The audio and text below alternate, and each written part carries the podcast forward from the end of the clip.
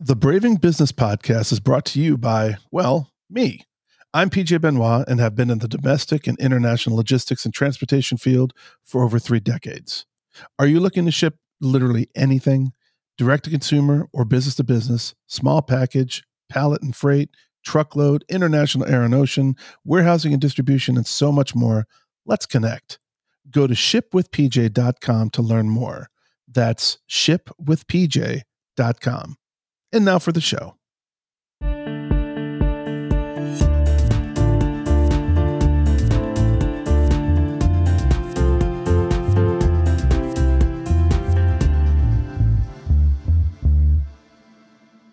Well, my man, Mr. Zlotnitsky. How are you, buddy? I am well, Mr. Benoit. I love the way I love your name. I've been I've been just saying it just for the fun of it, Benoit. Mm, well, uh, we'll, Yeah. I never understood why it's spelled the way it's spelled, but it sounds French. awesome. It's French. Yeah, well, the French, Oh, oh, their oh. weird spelling of things. uh, okay, thanks. Hey, so um, this is the first. Are you French actually? Is it, I mean, Yeah, is your part- is your French, yeah, yeah. Are you? Yeah. Huh. Okay. I'm I actually mutt.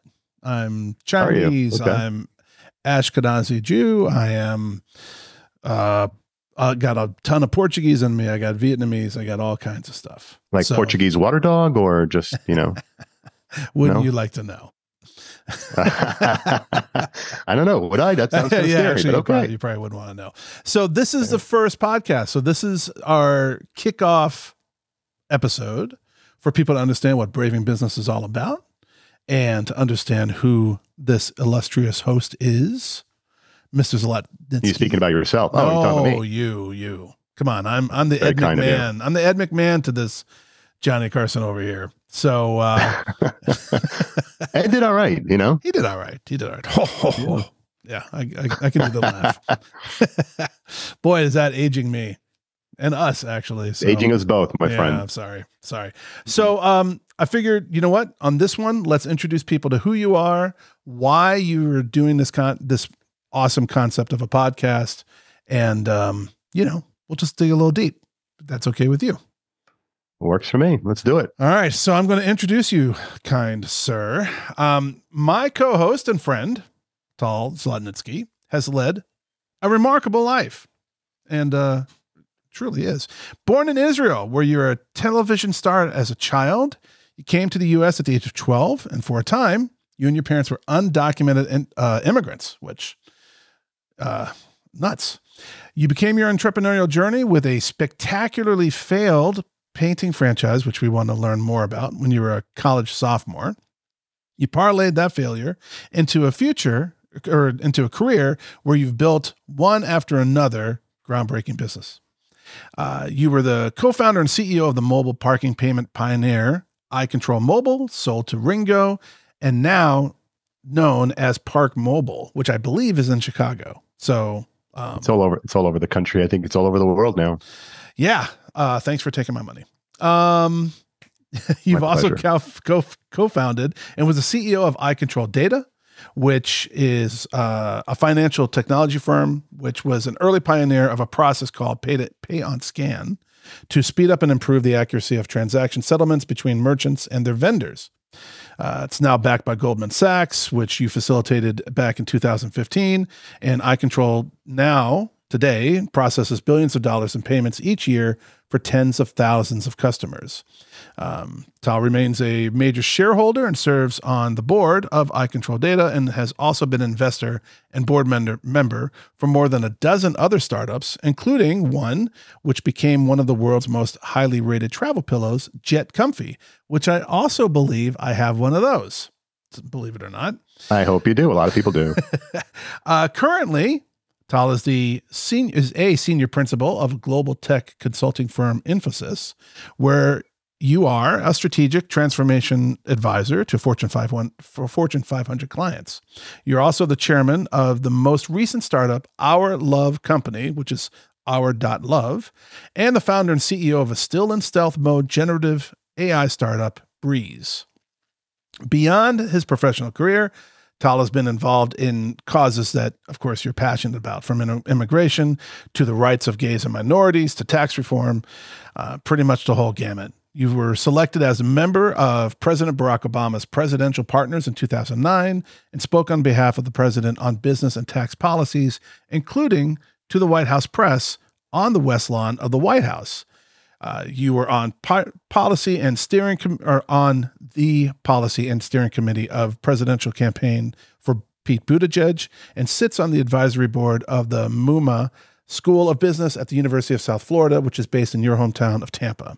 You have also spoken at numerous rallies, conferences, and events on the topics of equal pay, uh, higher minimum wage, and tax reform, leadership, entrepreneurship, innovation, and leading with courage and purpose in overcoming adversity. Whew, Tal, my friend, my partner, uh, that's quite the life you've led up to, to now. So I am delighted to interview you for this podcast.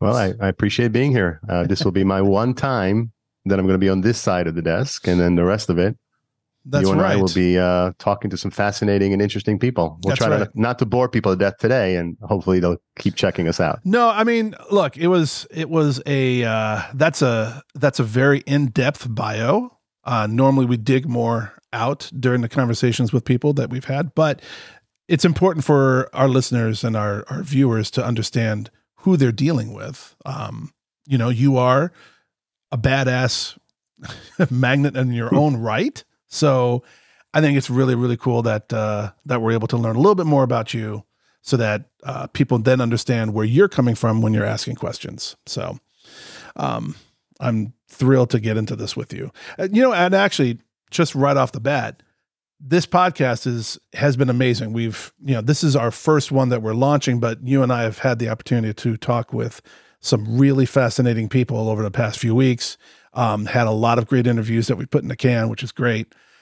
Um, what and this, but to be, you know, in full transparency, this is your baby. This is your this is your dream, your idea. You came up with this. I was lucky enough to be someone that you knew that you might want to do this with, so I appreciate being on this journey with you.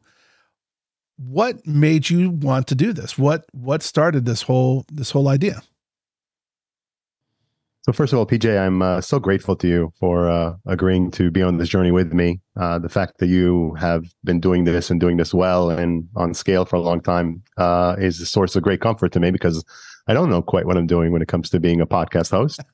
Um, I've No, been a guest on a lot of podcasts, but I've, I've uh, have, and I may have hosted a couple for uh, uh, Our Love, but uh, this is really new. So having you um, along with me on this ride is is uh, quite comforting. Oh, Look, I well, I'll I'll give you a chance to um, acknowledge that. Go ahead, Oh. go for it. okay. Aw. no, thank you, man. Thank you. Seriously, this is a lot of fun. So please go ahead. Yeah. Um, look, I I um I have had as as you said, I, I feel you know listening to you, it's it's it's hugely humbling um to have been on the journey I've been on, coming to this country as an undocumented immigrant at the age of twelve, uh, and living through all sorts of experiences uh, that uh, are not unique to me, but are uh, not so pleasant when you're an immigrant and you're coming to a country um, where you don't speak the language and you don't quite fit in. Uh, so fitting in has been, you know, a challenge, and it took me sort of a lifetime to get to a place where I'm fully comfortable in my own skin. Um, and part of the journey for me, having selected uh, the entrepreneurial path, has been the difficulty that I've felt being vulnerable uh, for much of my career uh, and sharing the true experience of entrepreneurship. Um, and as I've aged and matured and uh, learned more about uh, myself and others, I discovered that, uh, as it turns out, my my entrepreneurial journey and its challenges were not unique at all. And uh, and I, I wish I'd had some of the uh, wisdom um, that I've gained both through talking to others and mentorship um, and experience uh, when I was starting out. And so my goal here um, was to create a podcast that does not glorify business, um, but glorifies people and their experience and their humanity and their challenges along the way with the objective of empowering, inspiring, and uh, motivating people to, if they choose the entrepreneurial path, to do it with confidence, even in the face of challenges and setbacks. Uh, and if they're not entrepreneurs, if they're just leaders or people that care about life, uh, that they get something out of this podcast as well. Uh, that hopefully uh, inspires them and motivates them to be their best selves. So that's my that's my goal. I, I first of all, I think it's it's awesome, right? It's a fantastic goal. Um, I think that even in the first moments of meeting you some years back, you've always been one that um, struck me as a natural for mentorship. Right? You you seem to kind of uh, fit in that role really easily, and I think it I think it's just part of your nature and and and who you are. And so when you had brought this idea up, um, I knew that it wasn't going to be something about just glorifying business. I, it, you're you're always you've always been one that has been a lot more um, deep rooted. Like you you tend to think things really you know well and and and holistically, and so um, I think that approach and that mindset, of course, is going to make a great podcast series moving forward. So very very very cool stuff. With you, sir, when you were when you were young and, and you were in Israel, you were a television star, but you weren't just a television star, you were a singing television star, which um you know, I think for a lot of people, I, have done a lot of acting in my in my youth and and uh, some into my adulthood, but um, acting is one thing, singing is another. That that takes a a different level of putting yourself out there, so to speak, and then to be popular at it. Um, I mean, that of course you must have you, you must have faced a lot of butterflies. You must have faced a lot of self doubt, but you persevered through that. Um, you know, taking that and coming becoming an immigrant in the U.S. and and becoming an entrepreneur and and this whole uh, this painting business we're going to ask about here in a second. Like, how do those experiences like what what drives you to have that passion to continuously persist, like in the face of adversity? Hmm. So first, thank you. It's a great question. Um, I, will start by admitting that I was way too young to fully appreciate um, the magnitude of you know being on national television at the age of seven and eight, and again at ten and eleven, um, and singing um, with you know men and women that were for the tiny state of Israel huge superstars. Um, I didn't appreciate it. Um, I don't think I, you know, I don't think I viewed it back then. I, I you know, the only I, I do remember some things about the experiences. Obviously, I have videos, but what I mainly remember is the heat of the of the lights on my face, singing on stage, sure. uh, in in different arenas, um, and the the sound of the crowd clapping. Um, those those two memories have lingered. Um, you know, I'd actually say that um, having had that strange experience. And I was also on Sesame Street for several years in Israel. Um, having had that that's awesome that experience of of being you know uh, very successful very early. I, one you could argue I had my 15 minutes of fame before I before I, I hit puberty. before I had um, watch. yeah, um, it has it has a lot of uh, you know it taught me a lot, uh, but in hindsight, right? So I came to the US. Naturally, I was complete unknown. I didn't speak the language. I also happened to get here at the age where, you know, a lot of boys uh, don't look so cute. And I was no exception. Uh, I went from being a pretty cute little boy to being a not so cute the preteen gang, and then teen. Gangly teen. Yeah. Uh, I wish I was gangly. I was very short. I just had a lot of pimples. um, but uh, you know, it was it was a huge it was a hugely humbling experience uh, to go from where I was to where I found myself um, and it taught me a lot. Um, again, at the time, I think I mostly, as most of us, in moments of great pain uh, and challenge, uh, felt uh, some combination of sorry for myself and overwhelmed uh, with the experience. But in hindsight, um, it has caused me to be, I think, a more empathetic person, uh, much more interested in people uh, and their experiences and their humanity um, because I knew exactly what it felt like when people uh, didn't care about mine or didn't treat me as if I mattered. Um, so it taught me a lot about caring about human beings and having having connection, uh, which is something that I've more or less carried with me most of my life. I mean, I, I think I'm I'm better at it now uh, in lots of ways, but it's always been something that um, something that I gravitated towards uh, connection and and people. Um, so yeah, I think you know, I think ultimately um, my experiences have all come together into who I am today, good, bad, and ugly. Um, and there there was plenty of ugly along the way, and I just don't don't just mean me as a teenager. That that's that's pretty hideous, but but beyond, right, uh, including including my first experience in the business world. So th- there were there were many many moments uh, that were not nearly as uh, fantastic as as the uh, the bio you read uh, make it seem. well, I mean, sure, right? When hindsight uh, uh, tends to give us um, a, a buffer between the pain of the moment and our future selves, right? Like, yeah, there's there's a lot of ugly that happens, and and bios are great, and and um, I think at the end of the day, it's who you are and how you come across and how you treat people, which is the ultimate result and uh, of of everything you've gone through. So, um, you know, you you mentioned this this early on entrepreneurship. So, like your your first business was this painting at uh, when you were in college, painting business. That's right. Yeah, so, my first business of my own. Yeah. All right. So you call this spectacularly failed. Please. Well, I'm, I, I think I'm underselling it. it was worse than that. Um, so you know, look, I, I was a, I was a uh, I was finishing up my my school year. I was looking for something to do. Uh, I needed to make money so that I could stay on campus. I, I was paying for myself for the most part. My parents helped me some, but you know they they were working class and and, and didn't have a lot of means. Um, and uh, I responded to an ad in in the campus paper for uh, for a painting franchisee, uh, College Pro Painters.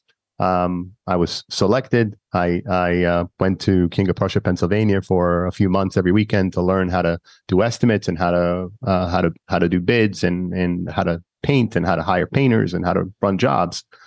And a few months before the, you know, maybe I think a couple months before the summer started, I was I started going out there and you know driving my territory and looking for our, for homes that needed exterior painting. We were an exterior painting uh, mm. company and uh, and also there was some advertising on the radio and things like that. Bottom line was I started doing estimates and I was doing extremely well. I I, uh, I was you know I think there were something like 2,400 franchisees around the country, and I was uh, I was number one in the country in closing uh, at over 80 percent, which was about five x. I mean the, the the overall average was around 20 percent. And the reason was that I, at that early point, right before the summer started, before I actually saw the quality of the work that my team produced, um, I I had a certain vision for how well we would do. I would stand outside people's homes, and I really felt that we would do an incredible job, and every caulk line would be perfect, and the scraping would be perfect, and every brushstroke would be perfect. And I sold that. I sold that kind of that kind of vision to the people that were buying jobs, and I did very well. Mm. Uh, and then I had to hire painters, and the summer started, and and they sucked. Uh, we sucked. They didn't care, right? Our painter, my painters were college kids. They were getting drunk every night, showing up hung over the next day. They were working slowly. They, there was not a line that was straight. There was not a caulk line that didn't need to be redone. Uh, the scraping was almost always half-ass, and I started feeling enormous shame about the quality of the work.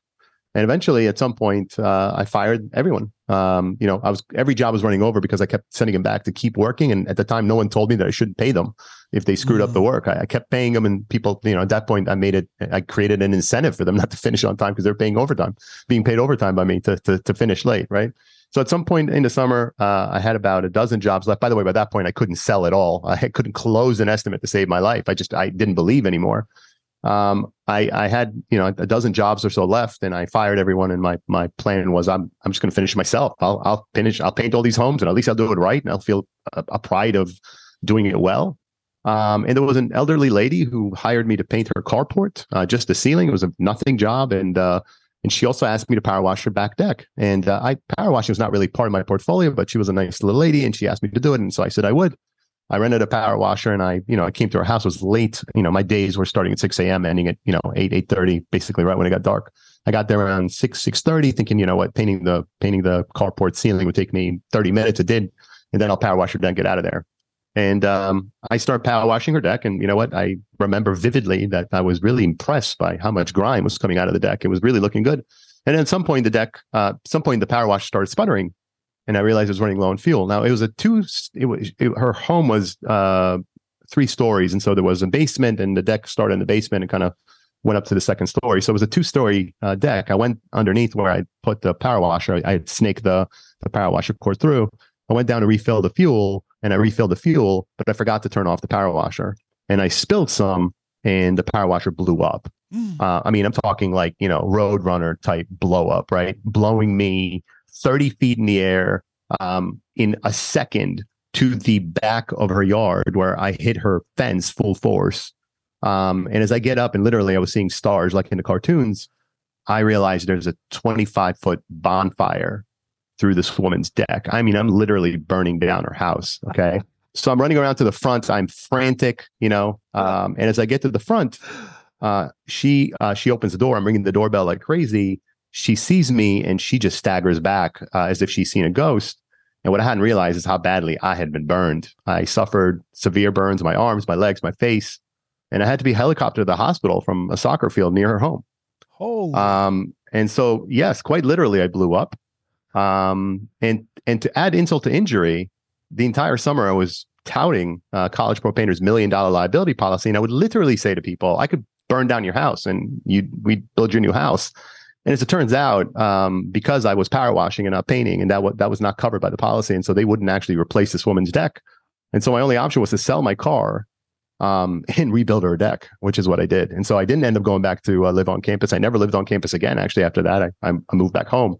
Um, but I I did at least rebuild this woman's this poor woman's deck.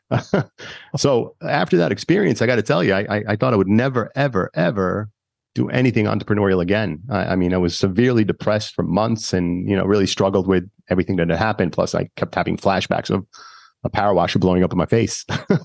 um, but you know what? Um, it's an experience. I tell the story now. People tend to find it amusing, and uh, and so do I, frankly. And it kind of shows that even the hardest moments in our lives, the ones that seem so searing, like at that moment, you just can't imagine that you'll ever be able to look back at something and say, you know what? at least it's a story, and here I am.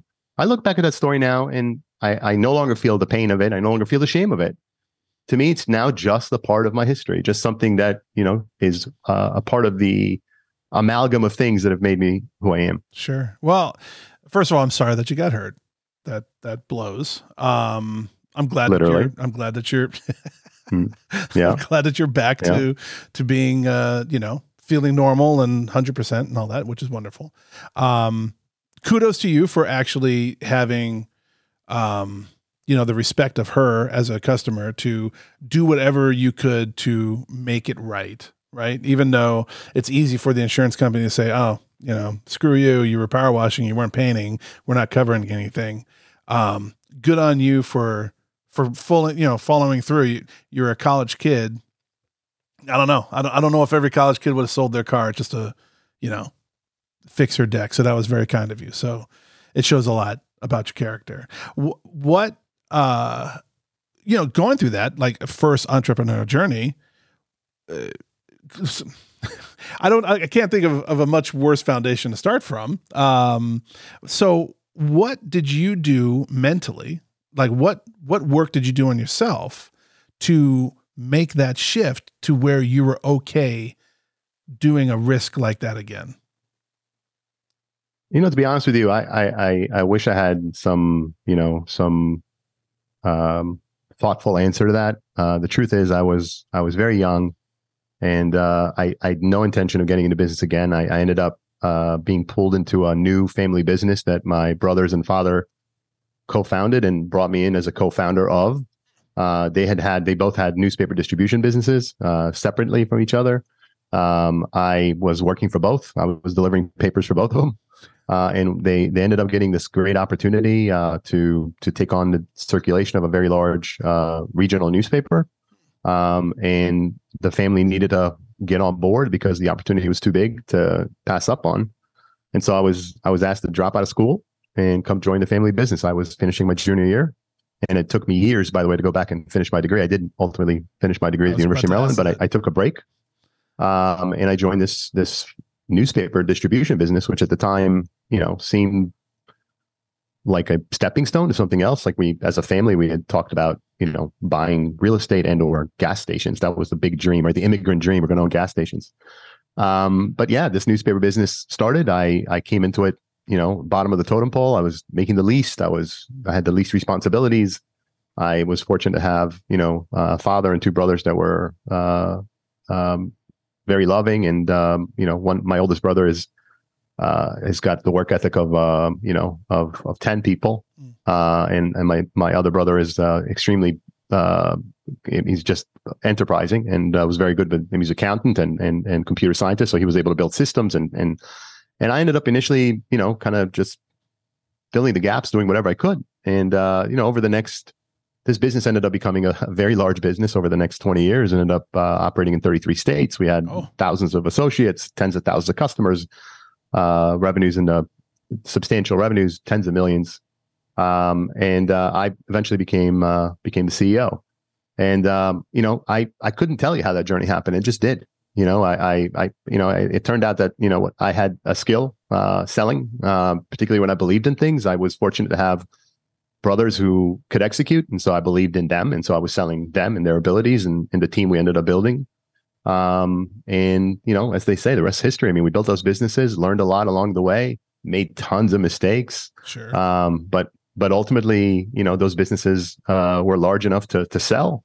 Uh, by the time we sold them, uh, we we had actually split the business into two. We had a newspaper distribution business, which was one of the largest in the country. We had a magazine, book, and uh, licensed merchandise and DVDs business that was uh, also very large. We sold that business to Hudson News. We sold the newspaper business to to our partners NNA, and and moved on to other bigger and better things. So, you know, the experience, I would say, I, I wish I could tell you how I persevered or I just survived. And, you know, I, I, I moved on and, uh, you know, carried on with some degree of enthusiasm and um, energy and things worked out. But trust me, there were plenty of setbacks along the way. I don't want to, I don't want to make it seem like anything other than what it was, which was a very bumpy ride. Sure. Well, is that, is that bumpy ride because of it being a family business? Oh, that was a part. Yeah. I mean, there's no question that there was, uh, you know, there was conflict among us. And, uh, you know, ultimately my oldest brother ended up leaving and starting his own very successful business. And he's doing exceptionally well now. I'm very proud of him and what he's accomplished. Uh, Hanan, my middle brother and I, we, we stayed, ran the business together, uh, and then founded iControl together and, you know, carried on until, until I ended up leaving iControl in 2021 when I resigned as CEO. I mean, Hanan was still there um, my father, uh, you know, my father was there and and uh, you know was involved in the businesses and um, and he ended up retiring. Um, so it, there was absolute challenges. Look, the, the biggest challenge of a family business is is uh, and is the fact that people allow themselves to offend their family members in ways they probably wouldn't offend people who aren't family members. So we were, mm-hmm. you know, back in those days, we were rude to each other. We would say terrible things to each other. We would be mean to each other. We would raise our voices at each other in ways that, you know, generally speaking, we didn't do with other people. Sure. And uh, and I, I, look back at that, and uh, again, it made me who I am. I don't look, I don't really have a bunch of regrets because I don't know that regret is a very useful emotion. But I can tell you that I, you know, I have learned so much about life since that point, and um, and I I believe that the way we handled ourselves back then probably held us back. You know, we still ended up succeeding, but we probably succeeded um, less than we may have if we had had healthier ways of communicating with each other and more respect for each other. Uh, and we probably would have burned ourselves and some other people uh, less along the way, right? We we just didn't have the right mindset. We didn't have the right appreciation for what matters in life when we were young and very ambitious. And and I think that's true for a lot of entrepreneurs. Again, I don't know if the you know life could have turned out very differently. Maybe if we had had the mindset that I have now, which is more about collaboration and love, uh, the business would have failed. Maybe the business needed what it had at the time. I don't know, and that's why I don't really think about it with too much regret. I do think ultimately that you know um, the way we did it was, uh, you know, at least if nothing else, it caused us pain, us pain, caused some harm, uh, caused some damage to our relationship with one another, um, and that's regrettable. Yeah, yeah. Well, and that's your your experience is not unique in that, right? Like you hear about that a lot with family family uh, businesses. I uh, currently own a franchise with my wife, and luckily we are able to work really well together because we come a she's family that I chose, right? So I don't have the years of growing up and hey, my brother did this to my my favorite collection of whatever, right? I, I don't have a lot of that back history, and um and we also tend to always show gratitude to, towards each other on pretty much everything. So it makes it a little bit easier. So that having that mindset of of um, making sure that your relationship isn't entwined with the business, I think helps out a lot uh, for sure. Um, you know, you so you mentioned Hanan and and working with um, Control and and everything that you built there and and stepping back and all that. But you've also been like with you know obviously the ParkMobile and and the um the Jet Pillow and like what motivates you to delve into like all these super disparate kind of businesses um and like our dot love where where we met um I mean, not romantically, but we met. Um, like our love, like let's not tell people the truth. but like how how do you you know your your your your fingers are across many different spectrums. What's what drives that? Well, look, for starters, I actually give a lot of credit to uh, the environment I was in. My brother, uh, Hanan, is a very curious guy. And uh, the mobile parking business was actually a business he brought back from a trip to Israel, I believe, maybe Europe, I forget. Uh, he had seen it over there. He came back and said, we could do it. Um, you know, we had just started iControl Data at the same time. We started the two companies essentially around the same time. Hmm. Um, we'd sold uh, our distribution business to Hudson News, and and and when we did, we we thought we had a really good idea for how to um, build technology to streamline the way folks like us in the wholesale distribution business and retailers did business with each other. And so we we innovated, we created a technology, started off uh, pretty quickly and took off. And concurrently, we started this mobile parking business because you know initially our thinking was we're going to be a financial technology company, uh, and so it seemed like it fit. Uh, but we did recruit a board of directors that was made up of almost entirely of, of uh, the retail world. We had some significant uh, uh CEOs and presidents of, uh, or retired presidents of, of major grocery chains and drugstore chains and, and, and manufacturers. And naturally, they gravitated toward that business. And so, you know, after a couple of years of running the two businesses, both of them working well, we launched a couple of cities with uh, with what was then iControl Mobile um, and uh, we reached a point where the board felt like we should concentrate on one business because both were doing well. Uh, and we ended up making the decision, um, you know, and again, no regrets. It was what it was. We made a decision to sell the parking business, the, the parking payment business. Uh, RingGo at the time, RingGo still the name they operate in the UK. Now it's part, uh, now it's ParkMobile, but uh, RingGo uh, made the the winning bid, and we sold the business to them. Um, it was a good exit, quick, and um, you know we didn't get crazy rich, but it was a nice exit. iControl Data, you know, uh, kind of took a life of its own and ended up uh, becoming a, a pretty substantial enterprise over the next uh, decade or so. And so, again, no regrets. Um, and there as well. I mean, I, I did have the original idea for iControl Data. It was my idea to to build that technology, but my brother built the technology along with a very talented team of uh, people around him, including my cousin, my first cousin Gilad Karen, who was our CTO and is this to this day the CTO of iControl, um, a, a, super talented guy. So we, we had incredible people, and um, you know we had incredible people and good fortune. You know, those then, things oftentimes go hand in hand. I think. Oh, absolutely. I, I was going to ask about like how do you do two businesses at once? Like, wouldn't you be super stretched thin? Yeah, yeah, it wasn't easy, uh, especially given I was, uh, you know, I was um, I had, you know, I, I, I was married young. I had two daughters, and then I was a single dad. Uh, then remarried, and and uh, my my second wife was was busy herself. She was a, a federal attorney and had a, a busy career. Um, how you do it? I got to tell you, PJ, there's something about being young that uh, you know that gives you some sort of superpowers that you don't have when you're our age, right? I mean, I, I honestly can't answer that question anymore. I, I don't I don't know how I did it. I mean, I still I'm still doing a lot, but it's nowhere near what I was doing then, and uh, it's it's really not clear to me how I did it. Um, I'm sure it wasn't the most healthy way to be. Hmm. Um, a lot of my life at the time was about my career, and I, you know, have regrets about um, how present I was for my kids. My kids have been incredibly kind. I have an incredible relationship with all of them. They're all adults now. Um, but you know, they've told me I was I was very present. In fact, maybe too much.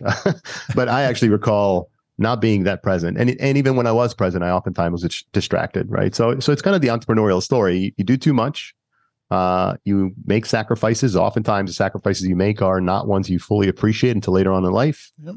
Um, so and that was my story. So true. Yeah, because you know, you say you don't know how you did it. Well, you did. You just did it because it had to be done, right? Like that was a situation you're in when you're young. You you have the energy and you have less um, less things holding you back, i.e., experience and knowledge. so you don't overthink yes, stuff. You just, sure. You just gotta you just kind of push through it. Um, that's incredible, really. Actually, um, you know, you have been one of the things that I've enjoyed so much about this podcast and about working with you on um, you know, through all these discussions we've had with truly remarkable people. You've always been very transparent about failure, about being humble, about trying to bring love, so to speak, into the into the workplace, right? Not you know, love in regards to just being open and vulnerable and humble and wanting to help out your your your fellow people, right? Um, can you and, and you've you've also mentioned before about how there's a need to reframe when there's a setback, right? Because mm-hmm. there are obviously there are setbacks that we all have had. Um, what do you, in your words, what does reframing really mean, and and like how does that, um, in your personal experience, how has reframing helped you? Well, I, I, I again, uh, the credit doesn't come. The credit is not mine. Um, you know, the the the concept of uh, of a reframe, uh, you know, goes to a couple people in my life. Uh, one of them was my therapist, um, and uh, and the reason that this came up was because I had suffered a massive setback uh, in 2020 with iControl um, that cost me and the company a ton of money. Um, and um, and I was really reeling from that. And um, you know, my initial reaction was uh, to feel like a victim, and um, my story was a story of victimhood. And um, you know, my therapist listened to me tell my story, um, and he said, "Okay, well, you know what, Tal." That's the truth. I'm not saying anything you said isn't true, but I also believe that's not the only truth. I think there's more that you could you could choose to see in what took place. And if you frame it where you are the hero of the story and not the victim, you might have a different perspective. Um, and he challenged me to tell the story again, but this time from a different perspective, essentially reframe the story. And so, you know, I went from, well, uh, I mean, the truth is, I lost tens of millions of dollars um, and not just for myself, but for a lot of people. Uh, and I felt very guilty about that. I, you know, it wasn't my fault per se. We lost the lawsuit, um, but I was the CEO. It was on my watch, yeah, right? Sure. And and I cost a lot of a lot of people I cared about a lot, um, a lot of money, uh, or at least I felt that way. And um, the reframe of that story was that you know what, I wasn't alone. There was a board of directors, uh, including Goldman Sachs and other very talented people that were part of the process of selecting the law firm that represented us, and and um, uh, you know there was there was an opportunity to settle the case, which which we didn't accept. Mm-hmm. Uh, again, it wasn't a solo decision.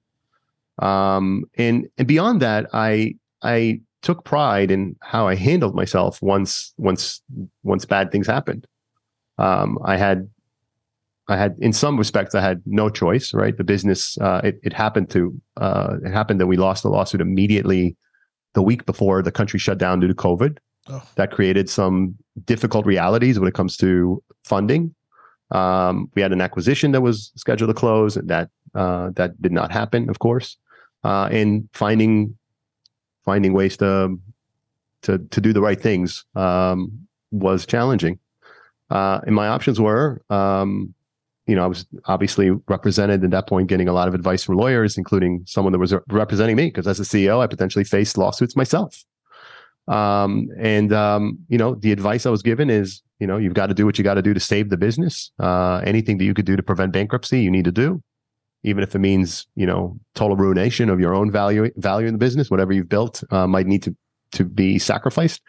Um, and you know, uh, ultimately, as as I shifted my thinking and looked looked at the story differently, I stopped seeing villains.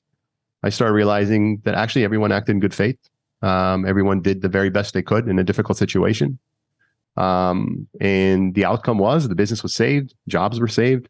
Um, you know, I, I, did at the time that we lost the lawsuit uh, have to furlough a good number of people and cut pay, including myself. Um, and I remember being extraordinarily transparent about it um, you know, I'd called a company call. Uh, we had staff all over the country and I and, and overseas, and I told everyone the truth. I said, you know, I really cannot predict what's going to happen. I don't know if we're going to fail. We may. Customers may choose to leave us. We're a payment company that you know um, is facing financial difficulty, and we did lose some customers, although the business is doing well. The business is thriving, and I'm very proud of of the team that's there now and leading it every day, including the CEO, my good friend Matt Gutermuth. Um, but you know, ultimately, um, I had to face the music. Something happened, and it was bad. Um, and the reframe was accepting that what happened happened. Um, it was what needed to happen. It was the trajectory of my life, and um, what I could do is uh, cry myself a river or learn how to uh, get up, brush myself off, and do something do something positive with my life. Right. So that was the choice I ultimately made. It wasn't easy. Um, you know, I I could tell you there were many, many, many dark moments. I was very depressed. It in many ways was similar to to the blow up. Um, you know, that was that took place 25 years earlier. Um, but you know, ultimately, I chose to get up and carry on. And um, I realized at some point that there was no shame in in having had setbacks because I'm not alone. Um, I received a lot of love and support from a lot of people, including people who, who lost money um, and didn't blame me for it, and felt that my blaming myself for it was ridiculous. Sure. Um, and that was very kind of them, quite frankly, because you know what, they could have definitely taken a different different perspective on that. So ultimately, you know, I think the reframe is you choose the story you tell. And um, you can be the victim or you could be the hero. And you know what? It's a lot more fun to be the hero. And so that's that's my answer. You know that I mean that's first of all, thank you for sharing that. It's fascinating. Um I I have actually been known to say quite often uh everyone's the hero of their own story right? They can be. Um, they can they be. have and, to choose and, to be. Right. And so it, it, it's more of a general statement, but when you're talking about the need for reframing through adversity, when something bad happens, I've I've owned companies in the past. I had one that did spectacularly well and then died almost overnight. And so that was to be so uniquely tied to the company where I was doing everything and um, spent so many years building it up and then to have it through no fault of my own. You know, the, I had nothing to do with it on why it failed, but for it to crash and then that that sense of self gets dragged down with it, right? And it's really hard to you know, I went to my own therapist and and talked about it and tried to figure it out and and um I think I think your therapist was a little more helpful. Mine mine was good, you know, but you know she'd be like, "Oh, well, aren't you proud about this and aren't you proud about that?" And I'd be like, "No, because I failed." Right? And at the end of the day, if there's is it pass or fail, it's it failed, right? And so it was a very hard thing for me to swallow and for me to deal with. And then I, I was, you know, I, I resigned myself to being, all right, I'm just going to go back into the corporate world and I'm going to, I'm going to do what I've done for, you know, a good part of my career. I've, I've always been extremely successful at it. I'll just do that. And it's all great, but, um, I think the reframing would have helped a lot. You know, I'm, I think I've done that slowly, unconsciously, maybe over the past, it's been almost 18 years now, but, um, but to to have that in your toolkit, I think is very important as someone who wants to be an entrepreneur because adversity is coming. It's not it's not if. adversity is there. I mean, yeah. adversity is you know is always at the at the door's edge, and um, yeah, I mean, I think that's definitely a, a great tool. There have been others, you know, and, and again, as I look back, the reframe is getting easier actually because I I see myself, and it's been, you know, it's going on uh, three years. Um, I've I've reinvented myself in some ways, and um, professionally, but maybe most importantly, personally, um, I've I've modified uh, and improved how I approach myself and life. I've learned the importance of being very uh, gentle with myself first and foremost, uh, and how that manifests in my relationships with others. Um, I learned a lot about, um, you know, about dealing with trauma and the fact that if you don't fully process your trauma, it's going to resurface in different ways and oftentimes ways that are not going to be the ways you want to show up. Um, and, um, you know, and I I've come to appreciate how important awareness is, self awareness, um, and um, and I, the work that I do, and I do it every day uh, to stay mindful and aware. Um, is work I'm very proud of, and I think that you know, um, who knows uh, what my life would have been like had I kept you know down the path I was on. I, I think I'm healthier and happier and better adjusted.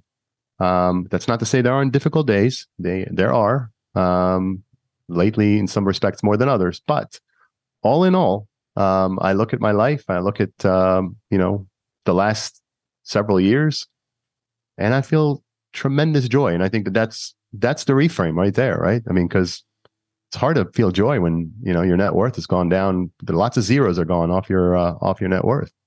Um, but you know, I've I've stopped valuing myself based on that. I've, I've started right. valuing myself based on my relationships, based on how I show up in the world, based on how I make people feel. Yeah. Um, yeah. Yeah. There's a there's an old.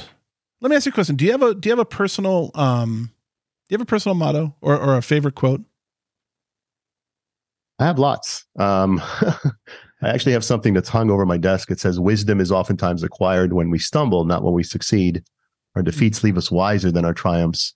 By faith we live, by love we serve, by patience we understand, by trials we gain wisdom, by sharing we give joy. Keep going keep caring, keeps keep caring, and always trust God. And that I would say is pretty much the sum of how I feel. That's uh that's pretty remarkable. That was awesome. Uh, shut me up. That was awesome. I, I, was going to say, dang, um, should I drop the mic? I, it's too expensive. the mic that I got is too expensive. I know, it's so a nice mic. Don't drop it. Um, yeah, I was going to say that uh, my personal motto or my my favorite motto is and, and there's many different ways to say this or it's been said many different ways but the one that i know is from the Masai, uh, the tribe out of africa which is you are what you do when it counts right? You got to show up when it counts. And uh, everything else don't worry about being measured by that you know? And i think that it's one of the statements that you just made about not being valued by zeros right? That that's not your value. Your your children don't look at you with a price tag. Your friends don't look at you with a price tag. Your the people that you love, or, or more importantly, the people that love you, don't look at you with a price tag. It's it's who you are, how you present, how you show up, and and what effect you have on their lives through honesty and openness and caring and love. That's what really matters. I think that's true. Maybe with two exceptions. I think my financial planner probably feels a little worse about me losing zeros. True. Um, and um, yeah, possibly my accountant as well. But yeah, other than those two, I, I would agree. And me too. Well, actually, because I was going to ask you if I could borrow some money after this. But anyway, that's a whole other thing. Um, look, some of the some of the knowledge you just dropped is, is awesome. I'm gonna we'll we'll we'll kind of uh, close out with this one. So, you know, we've talked about the reframing. We've talked about being mindful that uh, you mentioned that. We, we, talked about the love for oneself right? Uh, being kind to your, to yourself and speaking well to yourself. Um, how do you integrate those principles into your leadership style or or the strategies you have for business? And and with this podcast what is one piece of advice that you would give that you would like uh, a burgeoning entrepreneur or someone who's thinking about you know, dipping their toe into this pond, what would you like for them to walk away uh, from this podcast with? Yeah, thank you. Great question. Um, so, I mean, I think for starters, my leadership style has evolved dramatically. Right? We've talked to some guests, and um, and we we generally share this commonality, which is in our earlier uh, years professionally, we were, you know, tyrants. I was certainly a tyrant, and I allowed myself to offend liberally. If I felt someone let me down, um, you know, when I was young, I'd allow myself to to, to disrespect them. And I look back at that with, you know, um, with regret. I think that, you know, I I, I did not. Uh, well, again, I, I don't want to spend too much time on regret because it's, you know, as I said, it's not the most useful emotion, but it does motivate me today and every day uh, to try to be the best version of myself that I can be.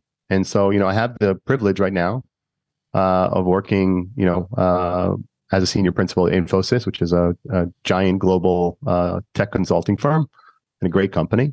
Uh, and they've put me in charge of a of a great contract managing uh, uh, a big rollout for for Fortune 500 company. And in this project, I have the opportunity to work with some terrific colleagues at Infosys from from from India and from Mexico.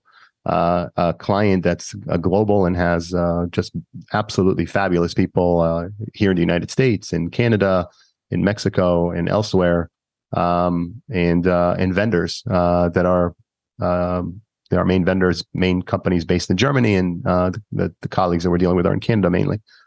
And in this project, I've felt um, most at peace uh, because um, even when things are difficult, and you know, there's no big project that doesn't have tough moments, uh, I felt that I was uh, behaving in a way that uh, I'm proud of. And you know, this has evolved. I would say that you know, uh, in the early days, uh, a couple years back, I still allowed myself to offend, less so than before.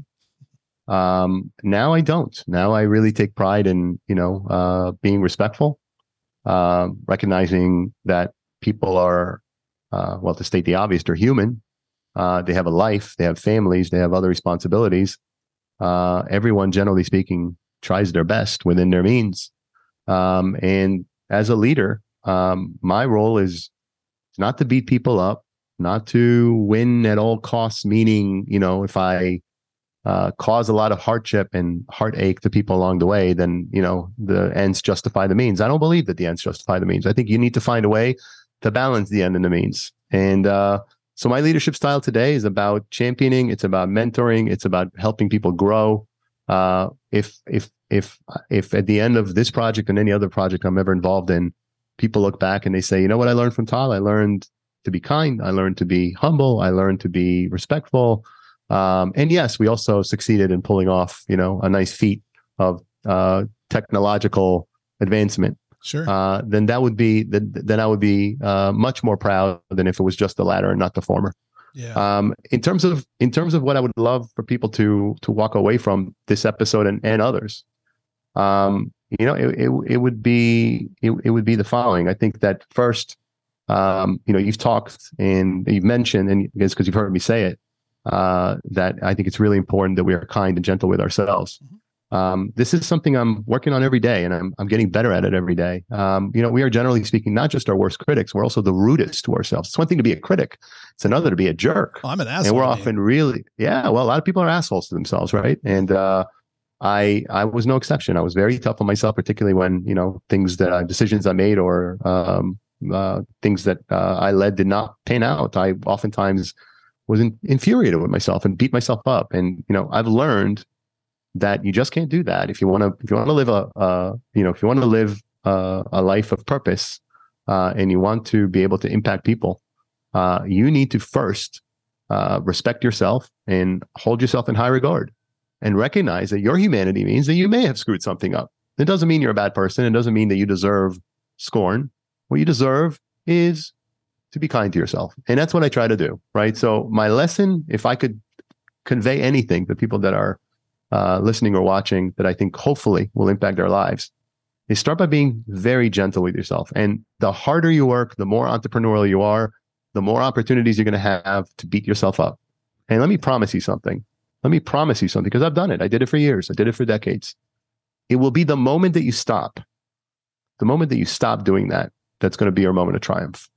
Mm-hmm. Until that moment, you're going to be struggling in ways that you don't fully appreciate because you're not able to appreciate it. It's when you stop this merry-go-round of self-abuse and abuse of others that you really find peace.